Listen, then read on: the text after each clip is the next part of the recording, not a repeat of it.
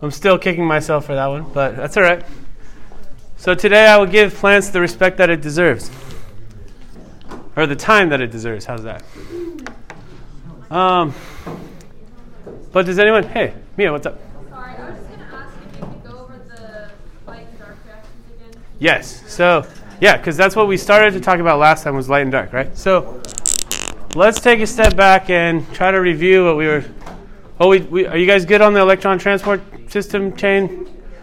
You've had enough of metabolic biochemistry to last you forever. Except that there's a little bit in photosynthesis, right? So let's talk about that again. Uh, we very quickly said a couple important things about plants. One is that we think that they came from bacteria, right? So let's just give a shout out to the cyanobacteria really quick.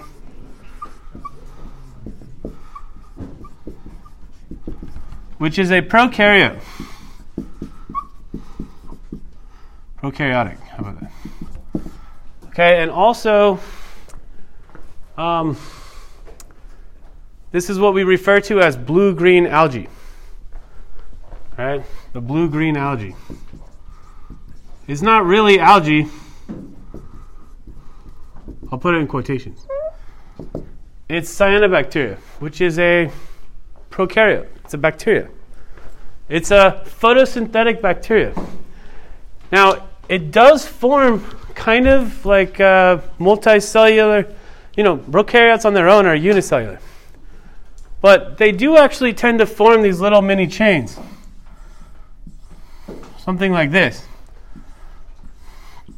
Where several of the cells will actually come together and form this like mini chain. And one of them becomes a little bit special. It changes into what's called a heterocyst. But each of these represent individual cells but it's the earliest, and they still exist today. They're still massively in the ocean, and they're still carrying out photosynthesis. Um, so you could argue that they do form some sort of multicellular unit, but really they're, they're individually, they're, they're unicellular. Okay, so we'll say that they're unicellular. They're unicellular but can form chains.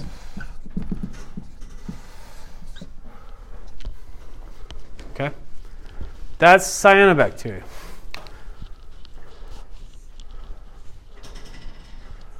Then, so this is what we're talking about when we talk about photosynthetic organisms.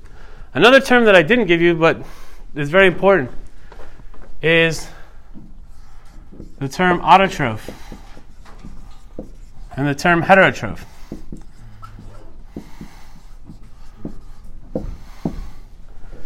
Anybody know what these terms mean? Alejandro. Autotroph is an organism that uh, doesn't need other organisms to like feed itself. It's like an auto feeder. Like all plants are autotrophs. They Yeah. Yeah, it makes its own energy slash food from the sun. Sun and water, right? Imagine if we could just like go swim in the ocean and sit lay in the sun and that like gave us all of our energy. Like made us full inside. That would be amazing, right? That is what autotrophs can do. So all plants, but also Alejandro, also this is the original autotroph well, you know, a modern, modern, like the past three billion years, autotroph. All right, that's that's uh, making, utilizing sunlight and water to make energy. All right, so it starts not just with plants.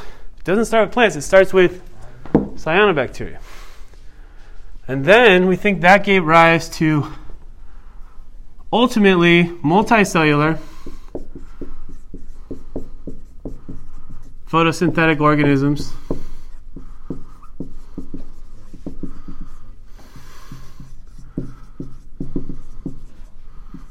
in water, such as algae,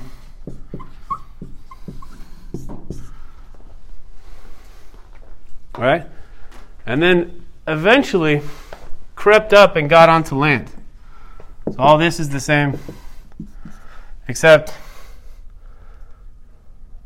on land. And that's plants.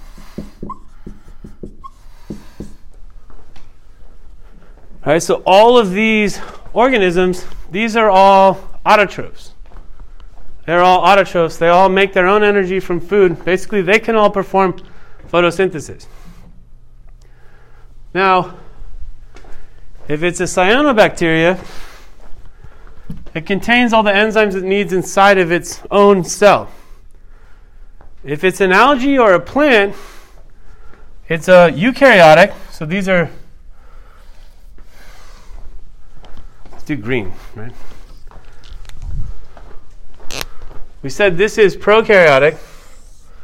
These are eukaryotic. Hmm. There we go.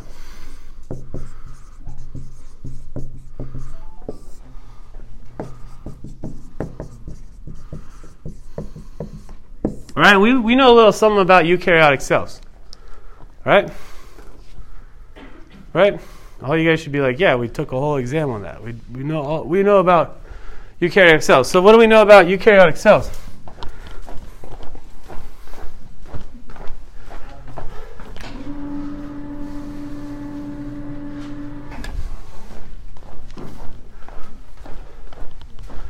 These are cells that have a nucleus, nucleolus. These are cells that have mitochondria, all right?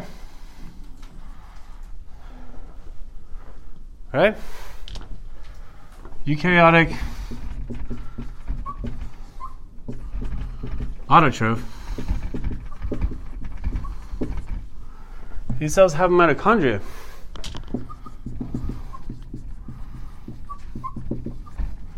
But they also have, if they're an autotroph, they will also have chloroplasts.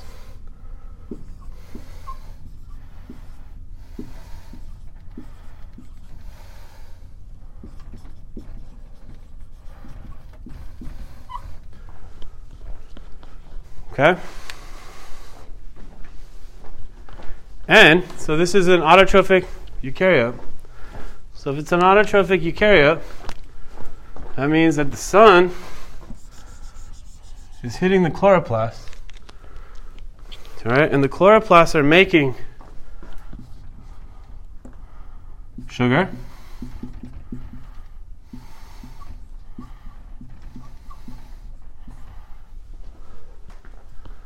And they're also making oxygen. All right? They do a lot of other stuff too, but they make those. They're also making a lot of ATP. They also make a lot of NADPH. We started talking about that. But that really goes into making the sugar. And they, they make oxygen. Now remember, that's what a mitochondria needs. Mitochondria takes, well, technically the mitochondria doesn't take sugar, right?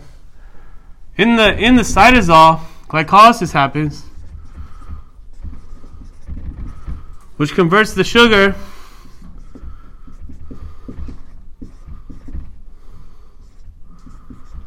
to pyruvate, right, which then goes into the mitochondria. And the mitochondria uses the oxygen to make a lot of ATP, to make energy.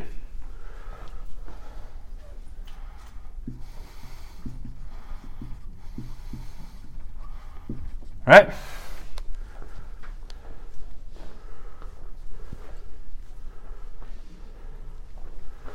So the sugar gets used in the cytosol, but ultimately it feeds into the mitochondria. If it's an aerobic, you know, like plants and stuff, they they use oxygen. Also, plants not only do they need sunlight, they also need water.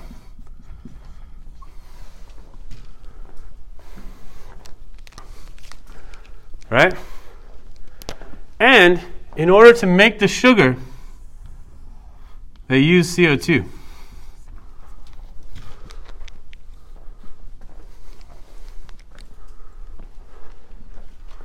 So this is all happening in an autotroph.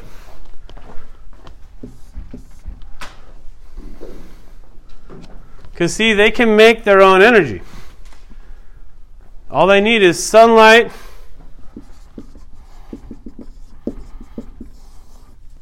Water, and they also use CO2.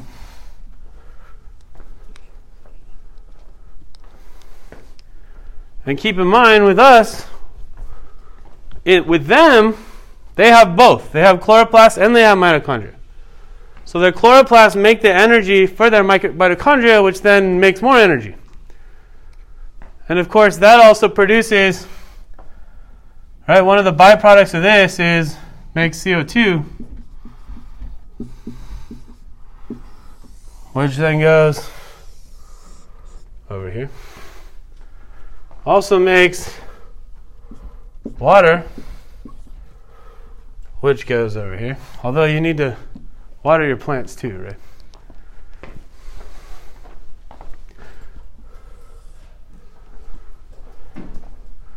So they've got it going on. They could just hang out in the sun, you know, take a dip in the ocean or whatever. I mean, they don't really like salt water, but take a dip in the pool and live. Right? Whereas we are not like that. We are heterotrophs, right? So what does heterotroph mean? What's that? We. Yeah, we have to eat. Has to eat. Eat basically has to eat the autotrophs. We'll just say it has to eat sugar. All the other stuff too, right? Fat, protein. Basically, it has to eat things. How's that? That has to eat things to make energy. It's energy. Okay? Usually it has to eat the autotroph. But we also eat other heterotrophs. Right? Depending upon whether you're vegan, vegetarian, episcopal, or, yeah. What was I trying to say? Escatarian? Is that fish? Yeah. Okay. And so on and so forth, right? So, Episcopalian is a religion.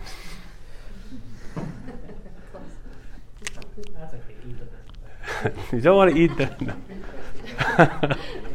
okay. yeah, that's cannibalism. That's only going on in, in uh, very remote places. And people that are, you know, the. New Zealand ha- has a history of eating their enemies. That's why people are really scared of them when they do their haka dance. They're like, yeah, we know you used to eat people. All right. Um, okay, so heterotrophs, right? So heterotrophs, I mean, I don't have to draw that. We know essentially this is a plant. And technically, I drew this wrong because nowadays it's also got a cell wall on top of having a cell membrane. Whereas heterotrophs are animals, so they don't have a cell wall. Right? Okay, so now we're giving it a little bit. Okay. So we've been learning about the mitochondrial portion, which of course heterotrophs have the mitochondria. They just have to get their sugar and oxygen from from the autotrophs. Okay. Okay, so then Mia, what were we? We were supposed to go back over light and dark. Okay, so so you know, unfortunately, this class, you know, we don't really get into the good stuff, right? When I when I was a community college student, I wanted to know all the organismal stuff, right? I wanted to know all the animals, all the plants in detail, the anatomy of the plants, the anatomy of the animals, the physiology, and all that. This is the cell and molecular class, right? So I figured they, I, I always feel like they should switch them. Like first you should learn the organismal, then you should go down into the cellular, right? But whatever. So, and you're gonna learn, you know, a plant. It's a multicellular organ, organism. Um, composed of cells, though, right? Really, it's this leaf is composed of little cells. And inside of those cells, we have these things. Right? So, inside of the cells, the main thing, the main driver of all this is the chloroplast, right? So, let's look at the chloroplast in a little bit more detail. Um, we could make this easy. We could just pretend this is a chloroplast. Well, maybe not. The chloroplast kind of is like this. It's rounded. It has a lot of common with the mitochondria. You know how mitochondria have two membranes, an inner membrane and an outer membrane? So does a chloroplast. Chloroplast has an inner membrane and an outer membrane. We think they both came, we think that both mitochondria and chloroplasts came from cyanobacteria or something related to that. Because cyanobacteria are gram negative bacteria that also have an inner membrane and an outer membrane. And they're the OGs, right? They're the original photosynthetic organism. So both chloroplasts and mitochondria have two membranes just like gram negative bacteria. But unlike mitochondria, where the energy, the gradient is being created in the inner membrane space, when it comes to when it comes to chloroplasts, you have two different major areas. You have the thylakoid space, and you have the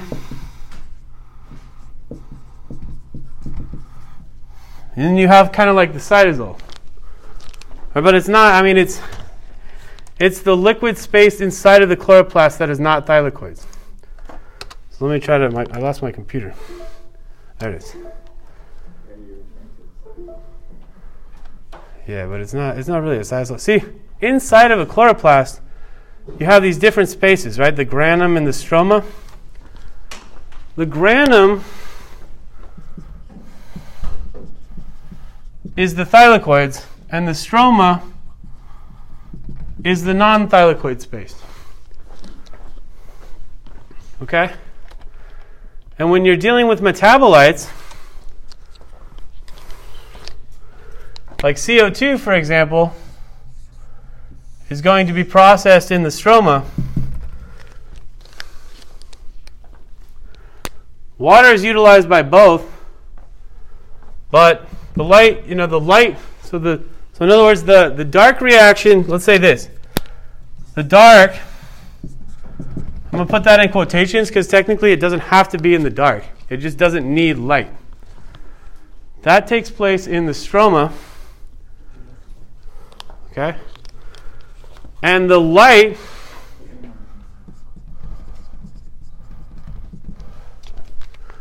the light reaction takes place inside of the thylakoids. Does that make sense? Yeah, Susie. What's the word next to stroma? Granum. Granum? Granum. Granum. Like grandma almost, but granum. Here. Granum. Mm-hmm. So you're saying the stoma doesn't need light? What's that? The stoma doesn't need light? It doesn't need it. It doesn't need it to carry out its reaction because it turns out that the, the carbon to make sugar, well, technically it, it makes it and it keeps it because it utilizes it. Well, no, it, it pushes it out because it goes to the mitochondria. But the sugar, okay, the C6H12O6, the H and O can come from water, but the carbon comes from CO2. And actually, the O, sorry, I misspoke. The O also comes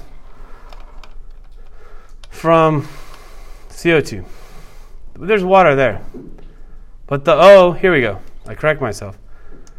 The, in sugar, the carbons and the oxygens come from CO2. And that takes place in the stroma. Okay? Yeah. Light. Yeah, here, I'll try orange. Can you read orange? Let's see. The light is too light. The light is very light. How's that? Is that good? So the light reaction happens in the. So, in a way, you can kind of think of it, even though now we're going inside of a chloroplast, right? Within the chloroplast, outside of the thylakoid, is where the the sugar gets made, right? Whereas, like in the actual thylakoids is where the oxygen gets made, and the ATP and the NADPH, which is needed, by the way, to make the sugar. So if you look here, all right, here's the light reaction that takes place in the thylakoid. Okay, you need to make the ATP and the NADPH before you can make the sugar. This is the sugar. The sugar is made by the Calvin cycle. So better words than light and dark, I don't know, is, is um, it's still the light reaction. So both of these are considered to be photosynthesis. So photosynthesis is both the light and the dark. But the dark is actually technically the Calvin cycle.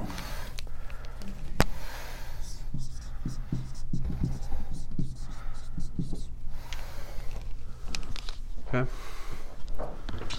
Which is responsible for making sugar. The light reaction, okay, light's going to go in. I'll use orange instead. It's a little better. The light hits, right? And it utilizes water. Where's my blue?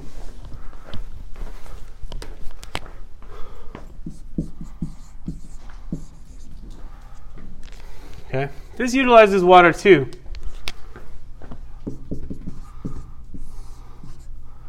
But the the sugar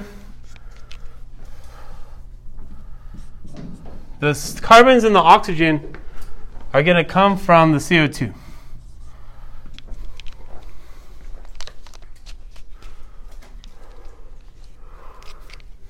And then what's going to get outputted here is lots and lots of ATP.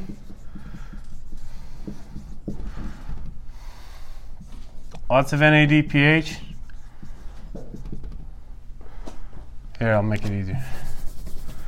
And those are going to power the Calvin cycle. And of course, you gain oxygen, which we are breathing. All right, this is why we have to eat them. This is why we exist because we have oxygen. Okay? Make sense? Good. All right. Pigments, this all this stuff we're gonna cover in lab. Those of you guys that were in lab on Tuesday, pretty cool, right? Who was there? Yeah. We like we like looked at the absorbance of different photopigments.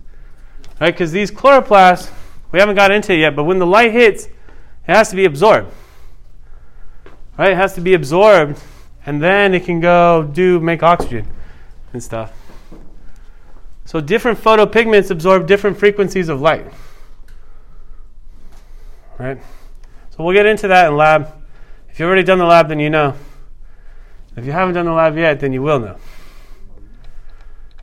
See, we did this, right? We looked at these different photopigments, and we saw how they absorb at different frequencies. All right, so we'll skip that for now. Well, let's get back to the light reaction. Mia, here's back to your original question. okay, so in photosynthesis, and this is the point I was trying to make, is that it's finally going to answer your question. We're, we're not really covering the Calvin cycle in detail. Um, I'll show you pictures of it. But I'm only gonna I only want you to mechanistically understand the the light reaction. And then I'm also not making you learn the details. Kind of like the electron transport. I'm not making you learn the details, but I, I do want you to know that you do have a thylakoid membrane.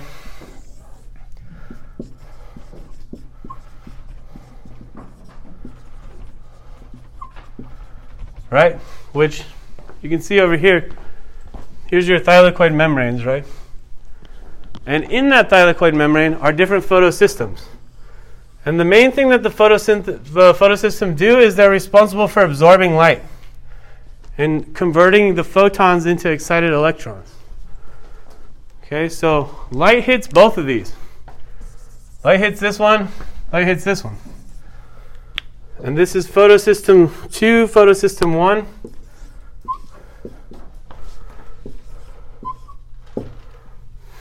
And there is a cytochrome complex in between, which is actually responsible with dealing with the electrons and pumping protons to create a gradient. Okay, just like the electron transport system or chain. So light hits, okay, that light is absorbed by photopigments.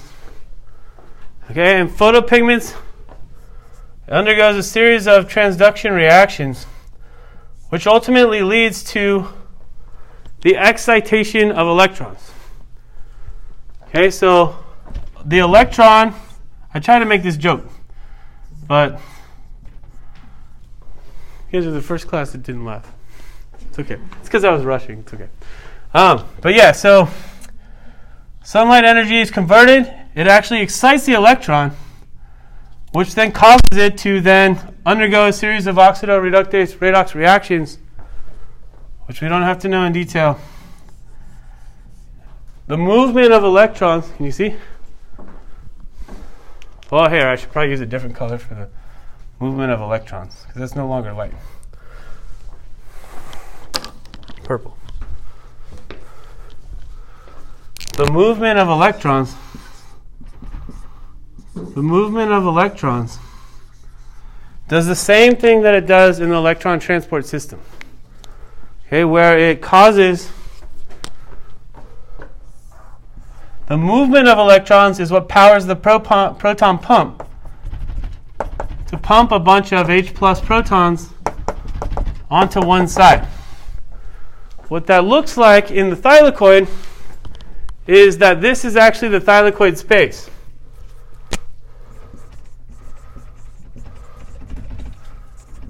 Okay? Which means that it's the inside of the thylakoids. Okay, so what's happening is protons are accumulating in the inside.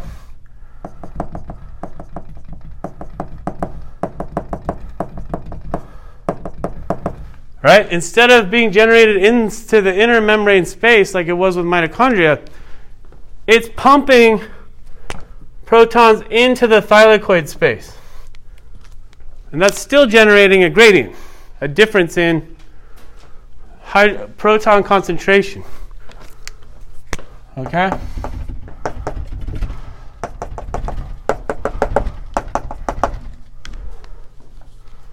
Is that clear?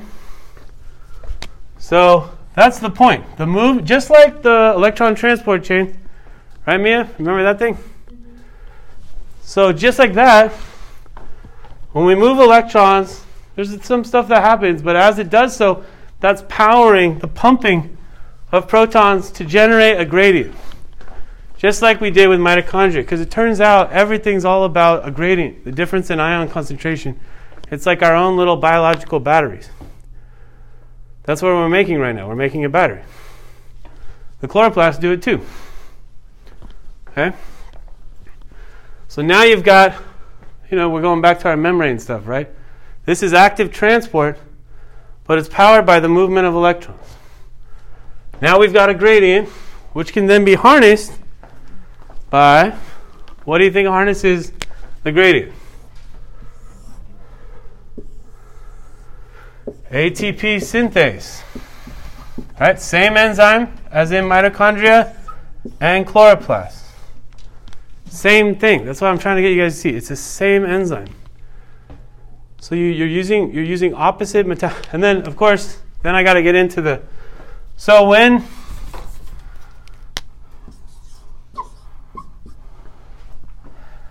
when water splits or sorry, sorry, when the electron becomes excited, now it, there's a void. There were electrons there, they're not there anymore. That void has to be refilled. The way that those the void is refilled is that water splits. Water splits into one half oxygen plus two hydrogen. Here, I'll just erase this. Okay? You should recognize that because that is well, we'll put them together in a second. But water splits, right? You need water for plants. That water, one of the water is being used in a lot of things, but in the light reaction, water splits in order to donate electrons to fill that void. Because these electrons are gone. They've been moving across, they've been shuttling around in order to pump protons across the gradient. Okay? All right, so water splits. Should have done that in blue, right? Water splits. Splits. And by the way, you can split water in different ways. If you apply a voltage to water, you can split it. Right? Electrolysis. They're trying to power cars. Have you seen the drag racing cars that like spit out water? They're trying to make these like. And how about fuel cells? Right, they're involved. There's there's uh, there's a lot of chemistry that you can do to try to split water and utilize the hydrogens or something. There's a, in fact, there's there's an extra credit opportunity I think's posted about the BioLeaf. You see the BioLeaf? Anybody see that? So they're figuring out a way to split water more efficiently than plants. I think that's what they're trying to do. Right? Because they want to. Plants do it naturally. You could just grow a bunch of plants. But they want to be able to harness that for things like fuel cells and. You know, it's, uh, it's a cool chemistry, right? But plants do it naturally. They split water. Right? They split it into what can become oxygen gas and hydrogen. Right? So then you can utilize that hydrogen for stuff. Think about it. Water has a lot of hydrogen in it if you could just split it and use it. Plants do it all the time. It's part of this light reaction. Okay? So they split water, those electrons go to power along with light, the photons from light go to power this system which generates a battery, generates a gradient, and then it's finally utilized by the ATP synthase, but then so this happens twice, light hits again, gets excited, and ultimately, the final electron acceptor, final electron acceptor is what? Not a bad guess. That was in the electron transport chain, the final electron acceptor is oxygen. In here, you use water to make oxygen as the donor. That's right, somebody said it. NADH, except it's NADPH, which just is a phosphorylated form. So the final electron acceptor is NAD to form NADPH. Okay? So that's the final electron acceptor.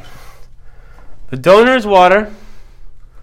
The acceptor forms is a reduced an oxida- uh, it ultimately becomes a reduced form of NAD, which is NADPH. Okay? NAD, NADP. Probably NADP, whatever. Close enough. Okay, so then you guys know this part though, right? So the H pluses are then utilized by this enzyme, ATP synthase, in order to generate lots and lots of. Yay! Allie, good job. Lots and lots. You see, I've got Allie and Angie and Adri all down now. I apologize it took me so long. Okay, so lots and lots of ATP, right? So then going back to our drawing here, right? So that's how we generate the ATP and the NADPH, which is then utilized in the stroma to make sugar, which I think I have somewhere. Oh. Well, here's all I tell you. This is a whole. The Calvin cycle is a lot like glycolysis. In fact, some of the intermediates are actually the same, although it uses, utilizes Rubisco. And I'm going to save you from having to know the, the details of the Calvin cycle. But the Calvin cycle utilizes the ATP and NADH uh, along with CO2 to make sugar. Water comes in here too. If you want, I'll find a picture to show you. What's up, Sean? Uh, you do the NADPH inside the glycoloid, glycoid. Is that, and then how does it get out to go do the thing in the Calvin cycle? I mean, it's got. It's a good question. Um, how does it get shuttled out? I don't know how it gets shuttled out. That's the end of it, the, the top inside, yeah. It gets shuttled out. Both of them, the ATP and the NADPH, get shuttled out. Okay, And here's your Calvin cycle. yeah. All right, so here here is the steps of the Calvin cycle. There's Rubisco. All right, combined to CO2.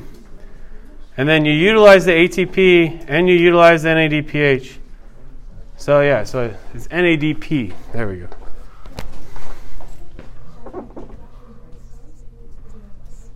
There we go. Caveat.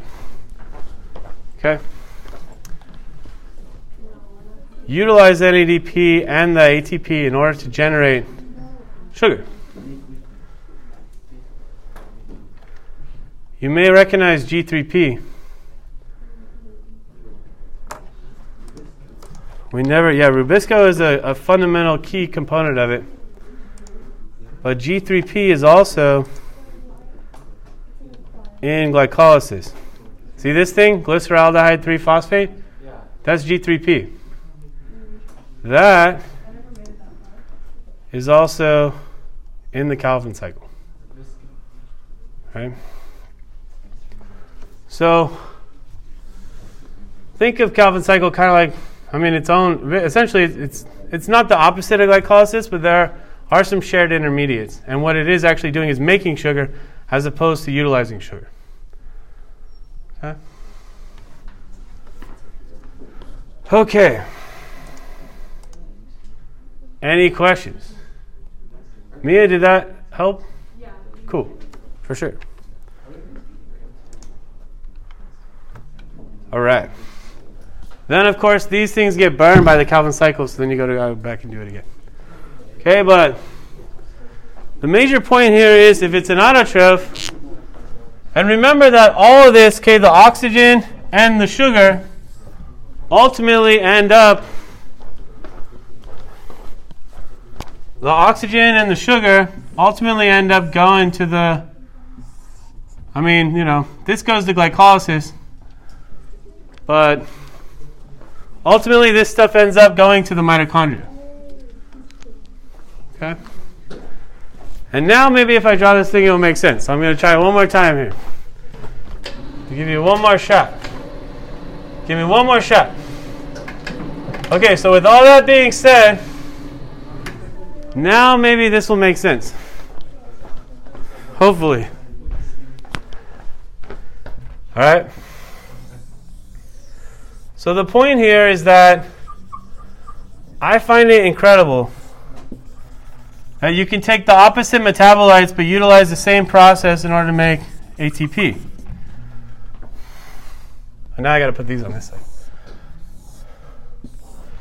In the case of the mitochondria, right, the proton gradient is being generated in the mem- intermembrane space.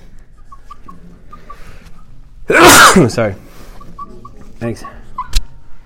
In the case of the light side, right, it's actually not two membranes because it, there's a thylakoid membrane,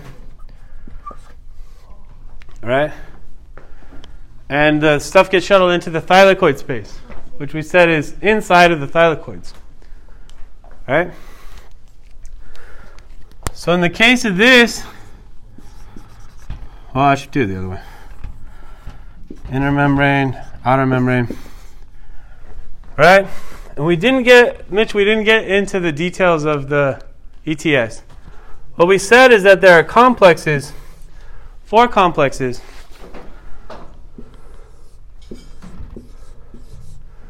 that are involved in utilizing, and we didn't review it because I think you guys have seen enough of the.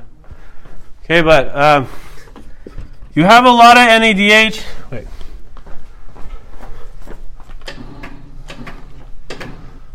You have a lot of NADH. You have FADH2.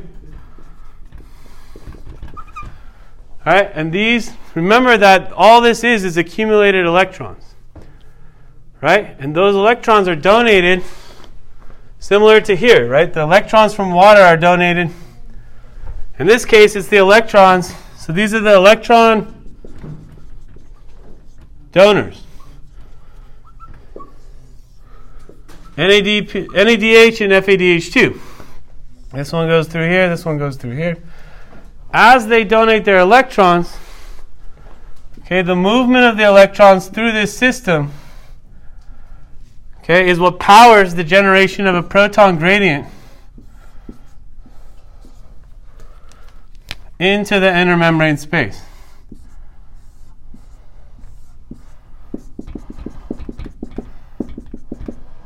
Pi H plus, right?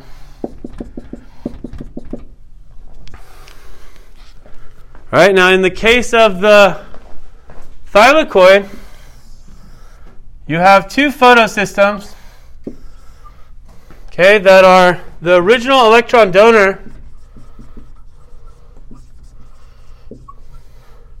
is water.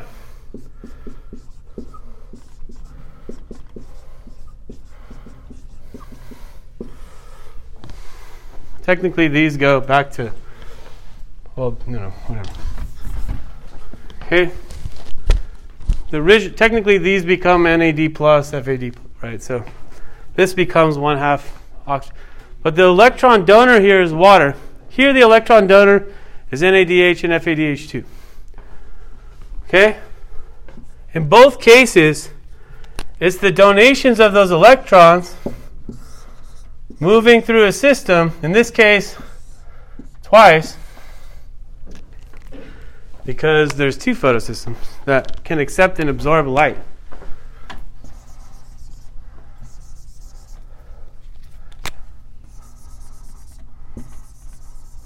So they convert that energy. The photons are what excite the electrons. The donation comes from water, but the excitation comes from the photons, from the sunlight. Okay, but in this case, the donor is water. In this case, the donor is NADH and FADH2. All right. In both cases, the movement of electrons is what powers the generation of a. I gotta put this back down.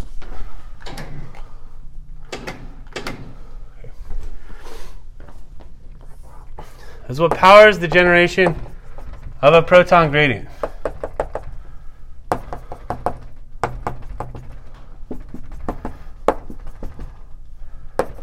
Into the thylakoid space.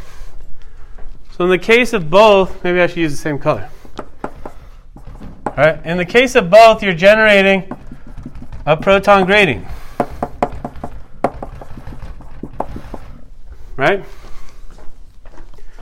That is the same. It does look kind of sloppy. Ah, whatever. But um, so inner membrane, outer membrane. So you're generation, you're generating a gradient here. You're generating a gradient here, and in both cases, you're utilizing an ATP synthase.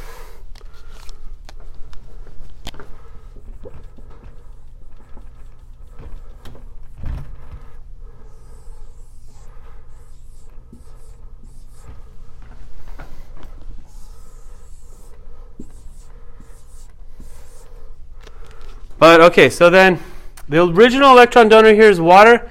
The original electron donor here is NADH or FADH2. Okay, finally, as the electrons pass through here, the final electron acceptor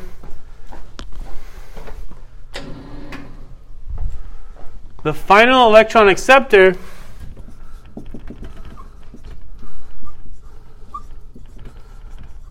is water, or sorry, is oxygen.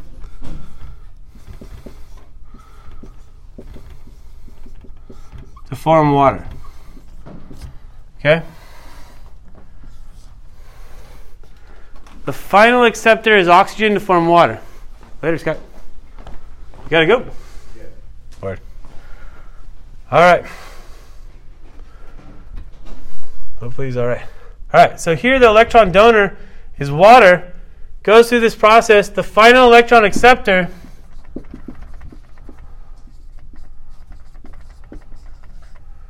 okay, is NAD P plus to form NADPH.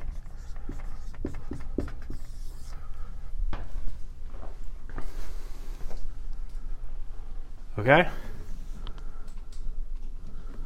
So hopefully that's making sense. So the, here the original donor is NADH. Here the final acceptor is NADP plus to form NADPH. Here the final acceptor is oxygen to form water. Here the electron donor is water to form oxygen. That is kind of an important detail. Okay? Does that make sense? In both cases, it is the movement of electrons that generates a gradient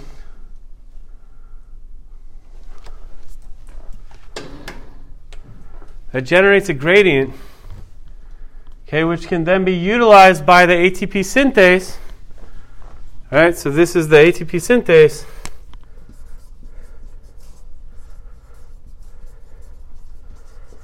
And I know you guys hate this stuff, but I freaking I think this is so amazing. Because what we're describing here is basically almost the same process. To me, it's evidence that it came from the same bacteria or the same.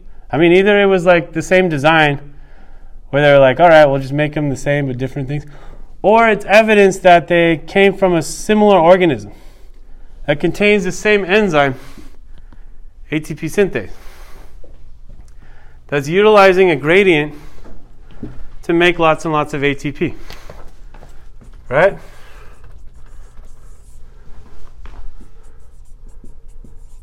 Even though they're using completely opposite things to do it. You guys don't think that's cool? I think that's super cool. I don't know. Yeah, Francisco. Yeah, in the case of this, right? Yeah, the gradient is created in the actual thylakoid.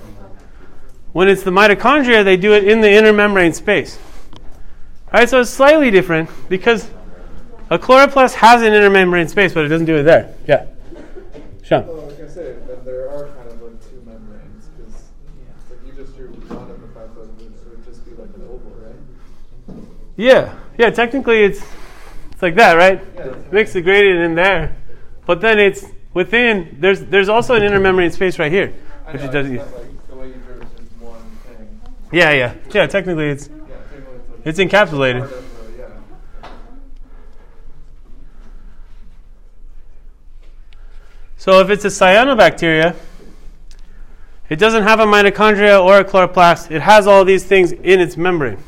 It has an inner membrane, and uh, I don't know because obviously it doesn't have thylakoids. With the cyanobacteria, it's all of these things. I think is in. This is probably in its inner membrane. I'm curious. I don't, I don't actually even know that. I should look that up. A, photos- a photosynthetic cyanobacteria, where does it generate its gradient? It has to shuttle it inside of the cell for sure. But then I don't know if it does it into its inner membrane. I've never taught this. So, any microbiology? Yeah, so it looks like it goes into its inner membrane. Yeah.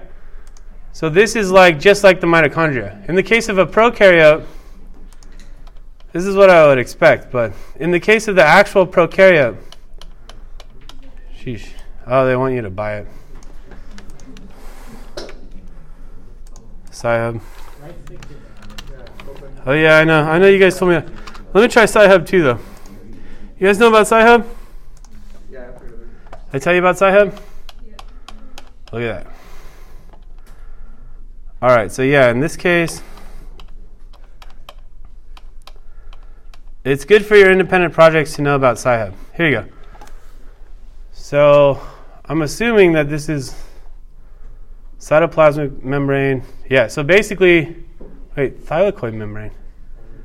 That's not prokaryote.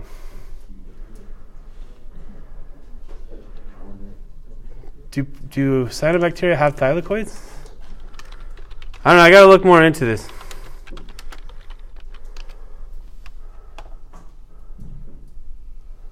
Cy- cyanobacteria have thylakoids. Interesting. All right, so they're doing it similar. So then this is conserved then. So this is just how they would do it in their own bacteria. They have their own kind of thylakoid organelles inside of their. Obviously, they don't have chloroplast. They just have, uh, but they have little mini organelles inside of them that are like thylakoids that do this. I got to read more about uh, the cyanobacteria. So obviously, I, I'm more of a eukaryotic guy. All right. Any uh, anything else before we start moving on to cell reproduction? Does that make a little more sense? All right, good. Yeah, that was overconfidence. Overconfidence. You know, you learn a lesson. It's good. All right, because yeah, now we just talked about that for like an hour, right? So, good. That's teaching, though. You know, when you're not teaching, you're like, okay, here it is. All right, you got it. like teaching, you're like, okay, nobody got that at all. All right. All right, so uh, today for the rest of class, I'm just going to show you some pictures. Yeah. I like to show pictures. You know why I do all this writing on the board? Because then I know you have to write it, and I know you'll learn better that way. If I just show you the pictures, you'll just like fall asleep, or you'll watch it, but you know it takes time before you could just watch a presentation and be like, I got it. You know.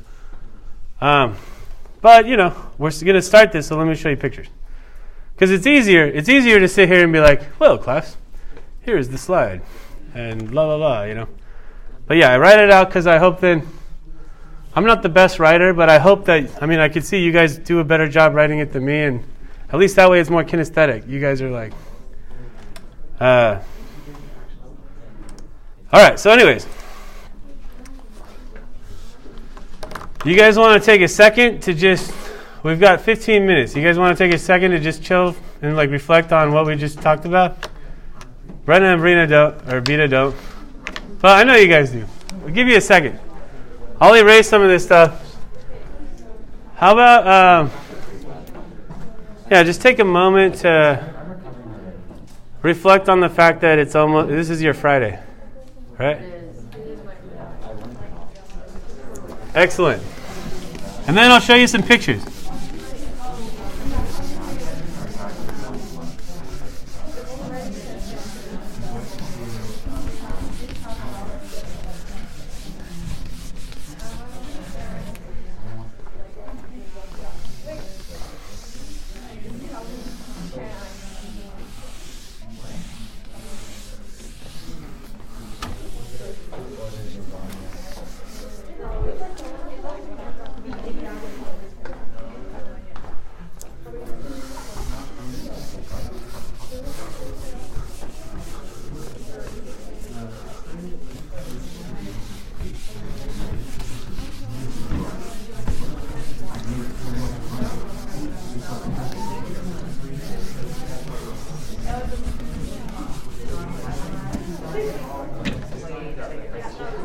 All right.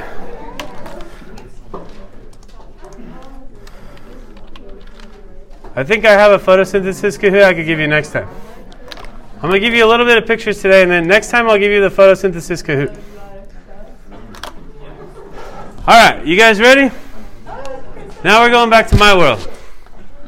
So this is my world, right? So I, I'm like a biomedical scientist, so it turns out that cell division is incredibly important. Now, why, why would cell division be something that is incredibly intensively studied in biomedical science? All it has to do with the cell dividing. So, why would we be so obsessed with further understanding how cells divide? Cancer. And specifically, this, yeah, exactly. Who said that? Nadia? Yeah, cancer. Right? Because cancer hijacks this system. The way it's designed is that if things are wrong, you should stop dividing. But cancer figures out a way to, hi- to get past all that. All of your cells' natural defenses are destroyed when it comes to cancer. Usually it's genetic, right? Cancer is a genetic disorder as a result of mutations, just the right mutations to bypass your whole cell protection during reproduction. So, yeah, when we talk about cell division and cell reproduction, the biomedical application is cancer, which is still a very big problem. And it is here at the cellular level where we dig deeper and deeper, trying to understand it further and further. So what you're looking at is the clock. I said just pictures, right? So I'm not gonna I'm not gonna write anything on the board. So what you're looking at here is the clock. Okay, we'll go over this in more detail next class. But most of the time, okay, uh, a cell is either dividing or preparing to divide.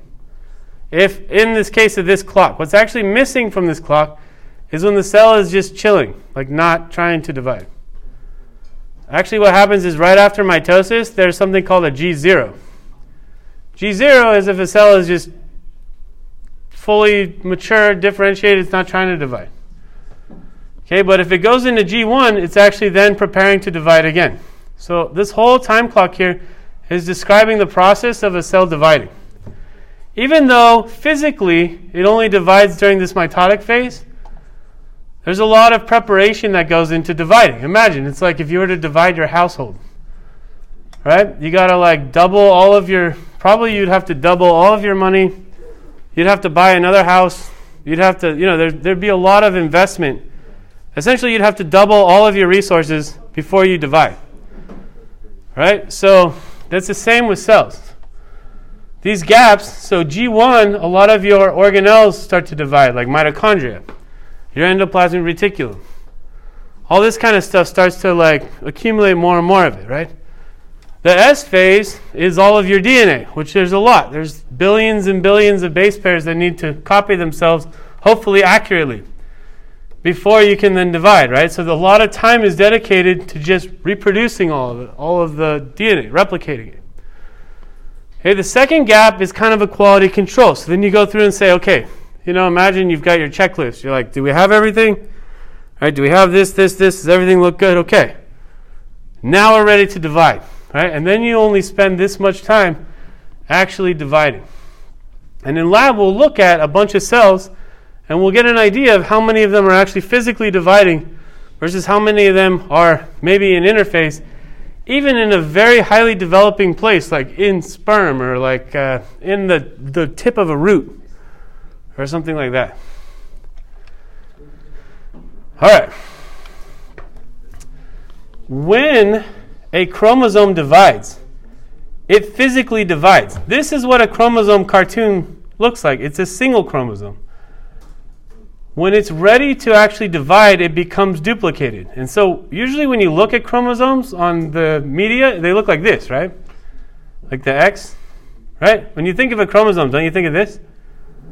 That's not a chromosome. That's, well, it's considered one, but it's actually sisters. It's a completely replicated chromosome that's only still attached at the you know at the hip or at the centromere or technically at the kinetic or at the a region where the kinetochores are. But actually, this will split in half to become what it should be, which is chromosomes that look like this. Okay, so this is actually a cell that's right here, about to go into mitotic phase. Actually, it's beginning its mitotic phase. That's when the chromosome will look like this. Otherwise, it would look like that. It would not look like sisters. All right, here's the cool pictures. Wait. Okay, so here are some cool pictures of the replication process. Here's interphase. You can't really see much. Prophase, it's really hard to actually see the chromosomes in prophase. But when you get to prometaphase, now you can really see how these the DNA has very much condensed until they, you can actually look like chromosomes. The other thing is, if you look at your nucleus, they're not in chromosomal form. I mean, they are packed into chromatin, But they don't form this structure that you guys think of with chromosomes until they're ready to divide. And you can see that here. If you really look, you guys see, I'm going to turn the lights down. We'll get any ideas.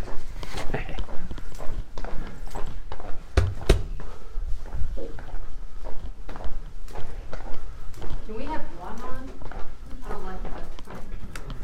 You don't like it dark? Not like the movie theater? Like Batman? Yeah. Fair enough.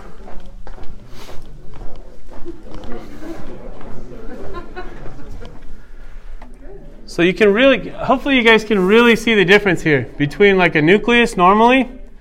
So that blue, it's either a trypan blue or a Hoechst stain. It's some sort of thing that binds to DNA. So you see that when it binds DNA in a normal nucleus, it's homogeneously distributed throughout the nucleus. Right? You can see you can't see any chromosomes in there. But when a cell's ready to divide, see how they strongly condense and pack into where you can actually see what look like chromosomes. Right? They're actually sisters. Sister chromatids. And by the time they make it to metaphase, they line up, right? And we're going to go through all these things. But here I'm just showing you the pictures. The blue is the DNA. Anybody know what the green is? Yeah, the green is tubulin, which is what microtubules are made out of. So the green is tubulin, the blue is DNA. What's the red? The red is actin. Phalloidin. So it's red, the red is actin. So this is a cell. See? So normally it looks like this, and we'll look at these in lab, I think, hopefully next week. You can start to see some condensation, but really by prometaphase, you can see the chromosomes. They've packed together because they're ready to divide. Okay? Then they do, they line up, then they start to separate, and then the cells butt off from each other. And this is what the, you know, we'll learn all these processes and some, you know, the names of them and all that. Uh, you know, a plant cell pretty much does the same thing, but it's got a cell wall. So instead of budding off like an animal cell does, it builds a new plate to separate the two. It's got a cell wall. All right. Got a little bit of time. So this is so it took a long time until we could figure out how to grow cells on a dish. Okay, but what we figured out is that in the presence of growth factors, you guys still with me? You guys almost done. You're really ready to get out of here. All right, so in the presence of growth factors, cells will actually grow better. Okay, so we, we haven't got into, I can't draw anything because I said I'd do picture. We haven't got into the mechanisms of cell division, but we, but we did say that there is a quality control step. And normally that will stop cells from dividing in the wrong situation. However, you can push cells to divide if you give them growth factors. Now, this you can see this here, right? If I if I take cells, I put them in a dish. If I give them growth factors, they're going to grow a lot better.